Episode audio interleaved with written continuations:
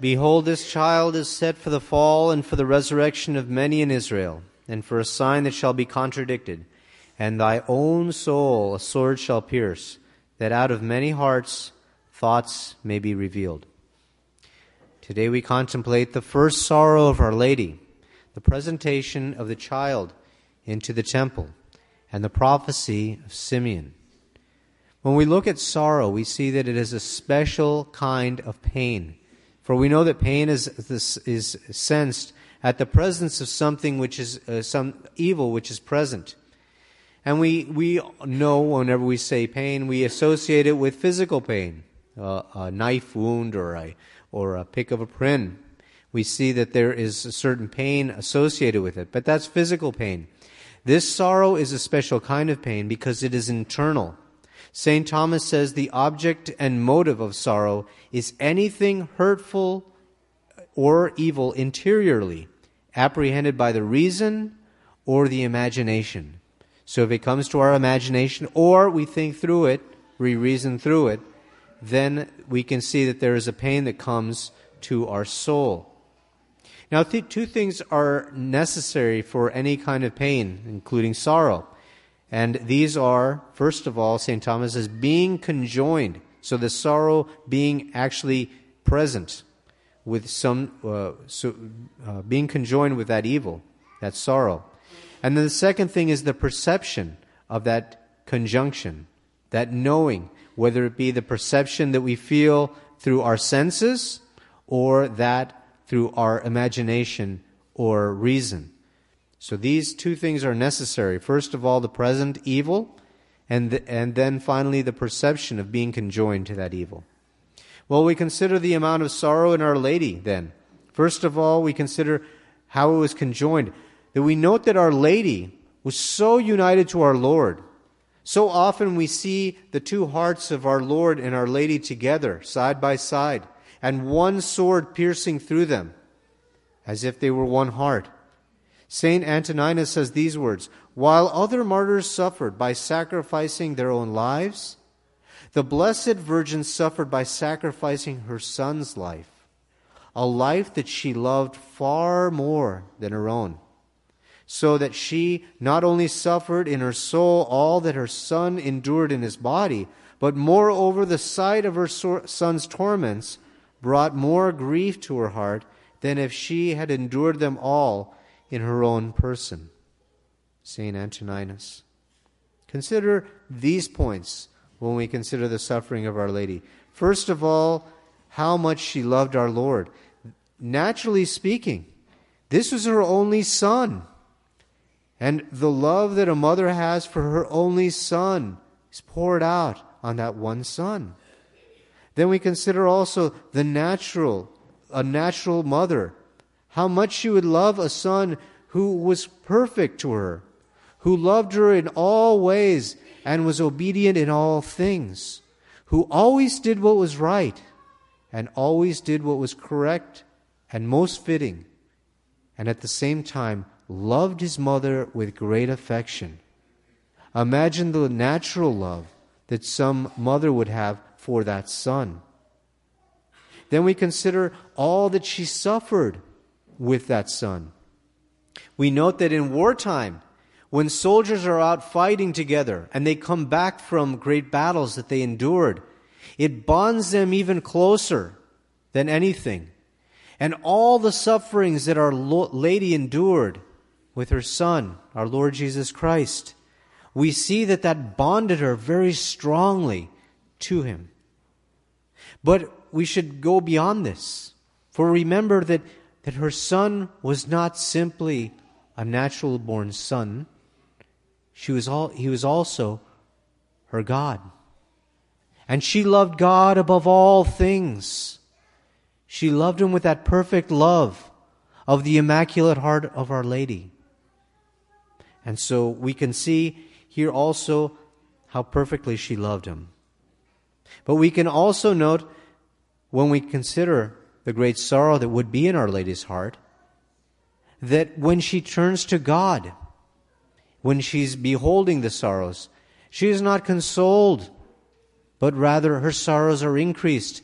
For us, when we have sorrows, we turn to our Lord, we'll have an image of our Lord, and we'll turn to Him and we'll ask Him for assistance. Or we go to Him in the Blessed Sacrament and we receive consolations at that time. But Our Lady did not have these consolations. Rather, when she turned to Him during the sorrows, her sorrows increased all the more. There was the object of her sorrows, being crucified by men who hated Him. She loved Him immensely, and here He is being treated with such contempt. So the very source of her consolation also brings her those sorrows. So then we consider the conjunction of Our Lady with her Son. But then also we should consider the perception of this union, which would have also been a cause of that sorrow, the perception of the union. For Our Lady perceived nothing greater than her Son in his love for us. She noted from the very moment of his birth how much God loved us, that he came down and became a little baby and endured so much in that crib in Bethlehem and throughout her entire, his entire life, and how much he endured from men throughout his public ministry. Then also she realized how perfectly he loved, compared to the reception that he received from mankind, being despised by men, being mocked, belittled, and treated with great contempt to the very end even to the point of being crucified and being betrayed by those whom he loved. So we consider then how much would have been her sorrow because of the perception of the pain that was involved here. An angel said to St. Bridget, The Blessed Virgin suffered even before she became his mother, knowing the incarnate Word was to suffer for, for men excuse me. The, and compassionating this innocent Savior who was to be so cruelly put to death for the crimes not his own. We also see that St. Alphonsus says there can be no doubt that enlightened by the Holy Ghost in a far higher degree than all the prophets, she far better than they understood the predictions recorded by them in the sacred scriptures concerning the Messiah. She knew how these would be fulfilled. And so she suffered even before they came about, suffering in her soul. She also suffered greatly in the, in the great amount that she suffered. For St. Anselm says, had not God, by a special miracle, preserved the life of Mary in each moment of her life, her grief was such that it would have caused her death. And St. Bernardine of Siena said, The grief of Mary was so great that were it divided amongst all men, it would, not, it would suffice to cause their immediate death. The things that she contemplated especially was the torments that he would endure. For St. Alphonsus says, her grief was immeasurably increased when she became the mother of the Savior, so that the sad sight of so many torments, which were to be endured by her poor son, she indeed suffered a long martyrdom, a martyrdom which lasted her whole life. And so today we consider that first sorrow of Our Lady.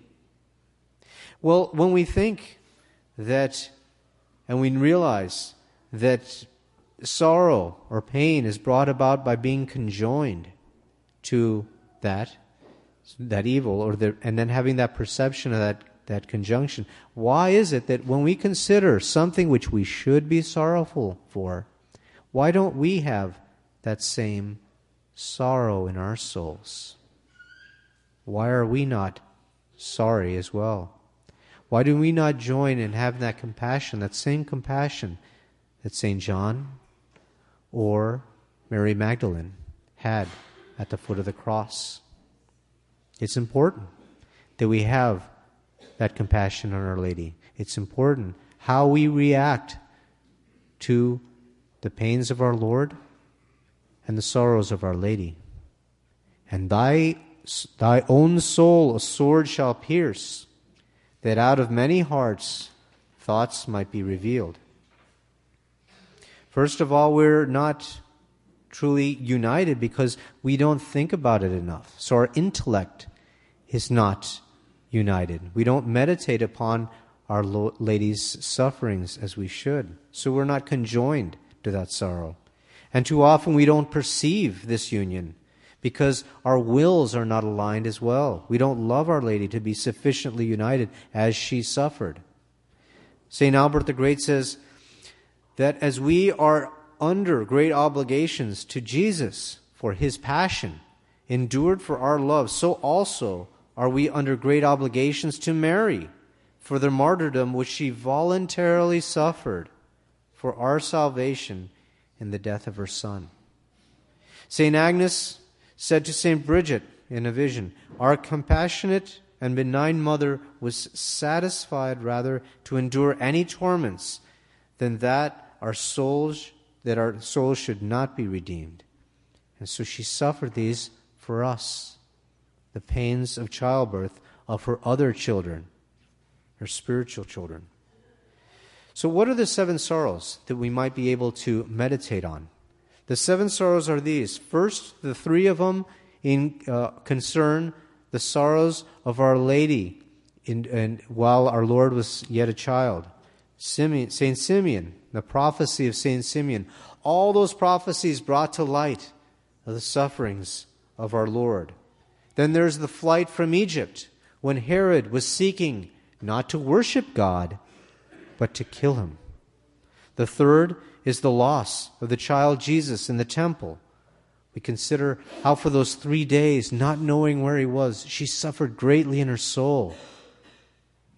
And then the fourth, the fourth through the seventh, are those related to the Passion. The meeting of Mary and Jesus on the way to Calvary. That sorrowful meeting of those two hearts that loved each other so much. Then the crucifixion and death of our Lord, having to endure to see her Lord suffer so much. And then the sixth is the piercing of the side of our Lord Jesus Christ and his descent from the cross. And the last one is the burial of Jesus. These are depicted right here on each one of the windows, the seven sorrows of Our Lady. So we can think about them every time we come into Mass. And Our Lady promises for those who meditate upon the sorrows, her sorrows, she promises great things. We can go through them all, but we can, we'll just consider one or two at, the, at this moment. All the, the, the promises that she will give for us. She says, for example, I will defend them in their spiritual battles with the infernal enemy. I will protect them at every instant of their lives. What an incredible promise from Our Lady. This because she endured so much, especially we consider the meeting of Christ on Calvary. She wasn't being able to be there for her son, to assist him as she wanted to help him carry the cross physically. But morally, she gave him everything that she could her prayers, and her support.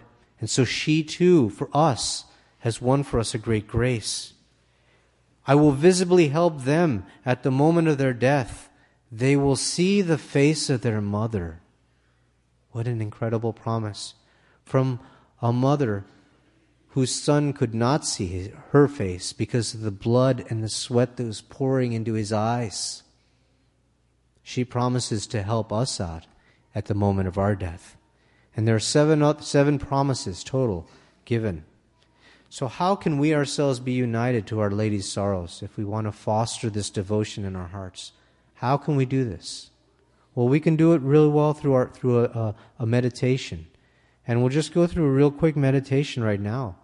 How we can meditate upon the sorrows of Our Lady. First of all, we ask for the grace that we are seeking. The, the grace is this to have a greater compassion for Our Lady's sorrow, so we be, be able to understand it more fully.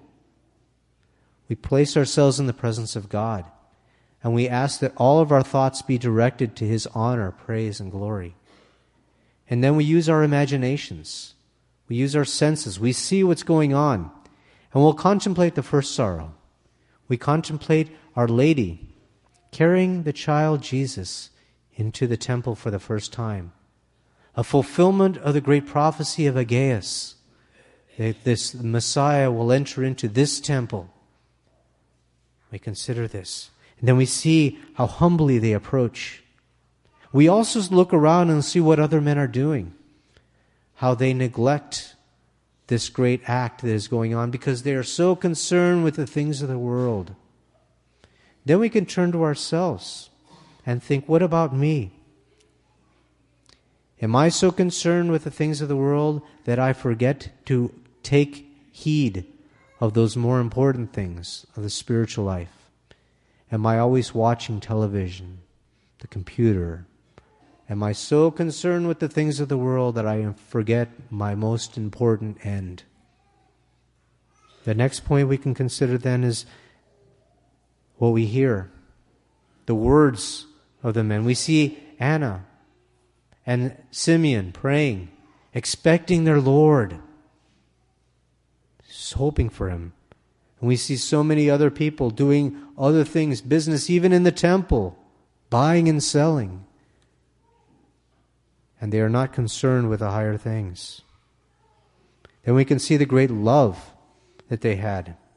It could be a second point that we consider. The love of Our Lady and Saint Joseph in offering their Son, the only begotten of the Father.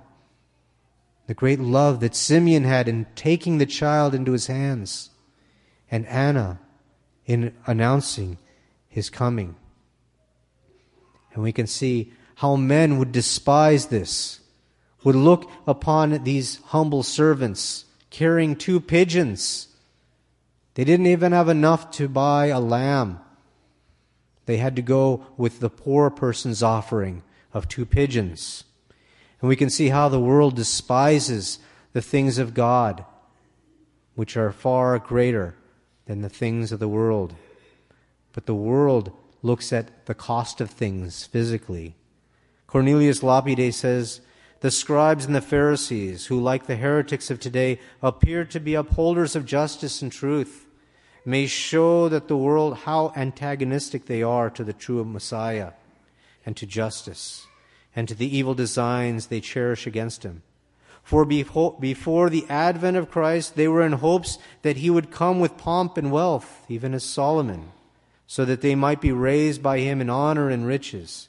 But when they saw him in his humility and poverty, opposing himself to their ambition and avarice, and publicly rebuking them for it, they set him as naught and opposed him, secretly scheming and bringing him to the destruction which they at length actually compassed.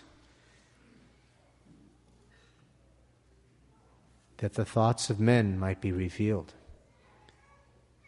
So we can think about our thoughts. Are they set on high things in the world, or are they set on high things in the eyes of God? And then we can thank our Lord for this great opportunity of thinking of those sorrows. And then ask Our Lady to help us to draw us closer to her Son at this time of Christmas, that we may understand the great sacrifice that He has done for us, and that we also may be able to understand the great sacrifice of Our Lady for each and every one of us in her seven sorrows. Thy own soul a sword shall pierce, that out of many hearts thoughts may be revealed.